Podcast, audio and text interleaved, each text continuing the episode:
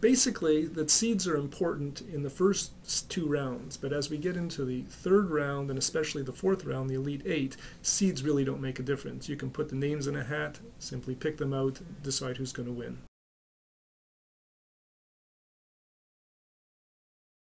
One, has to then look at the matchups themselves and how the teams basically are prepared for each other uh, concerning you know their guard play their forwards etc etc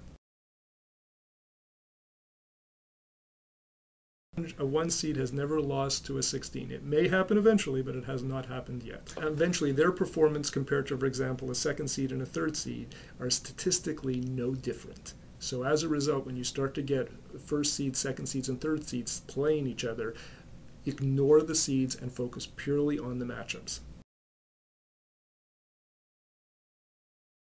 I think the Illini have a, an intriguing team, and I'm hoping that they go quite far.